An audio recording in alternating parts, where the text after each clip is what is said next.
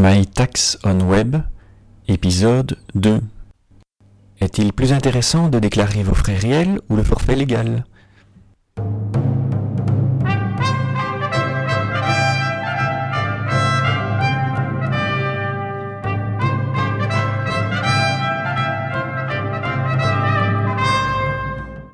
Bonjour et bienvenue, c'est Renaud de My Tax on Web, le site destiné aux salariés payant leurs impôts en Belgique.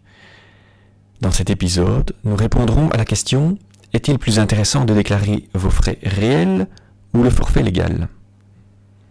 Dans beaucoup de cas, il est possible de répondre à cette question sans faire le calcul complet des frais réels. En effet, les frais de déplacement entre le domicile et le lieu de travail représentent une partie importante des frais réels, plus de la moitié en ce qui me concerne. Une méthode simple consiste donc à comparer ces frais au forfait légal. Un graphique publié sur le site mytaxonweb.be permet de faire cette comparaison en un clin d'œil. Vous trouverez ce graphique sur le site dans la rubrique Forfait légal ou frais réels.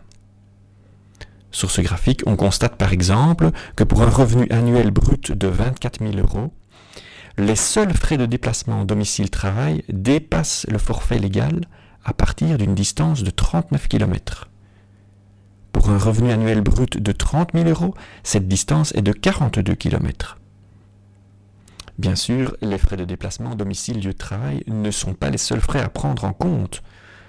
On peut donc estimer qu'il est judicieux de calculer complètement vos frais réels à partir du moment où votre distance domicile-travail représente au moins la moitié du chiffre repris sur ce graphique. Pour un revenu annuel brut de 30 000 euros, c'est donc à partir d'une distance de 21 km qu'il est intéressant de calculer vos frais réels.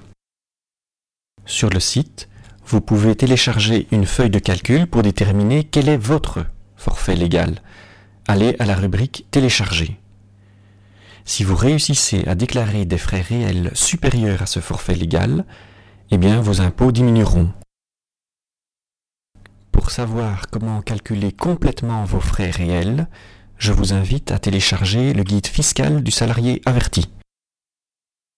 Ce guide vous explique ce que vous pouvez déclarer comme frais réels et surtout comment le faire.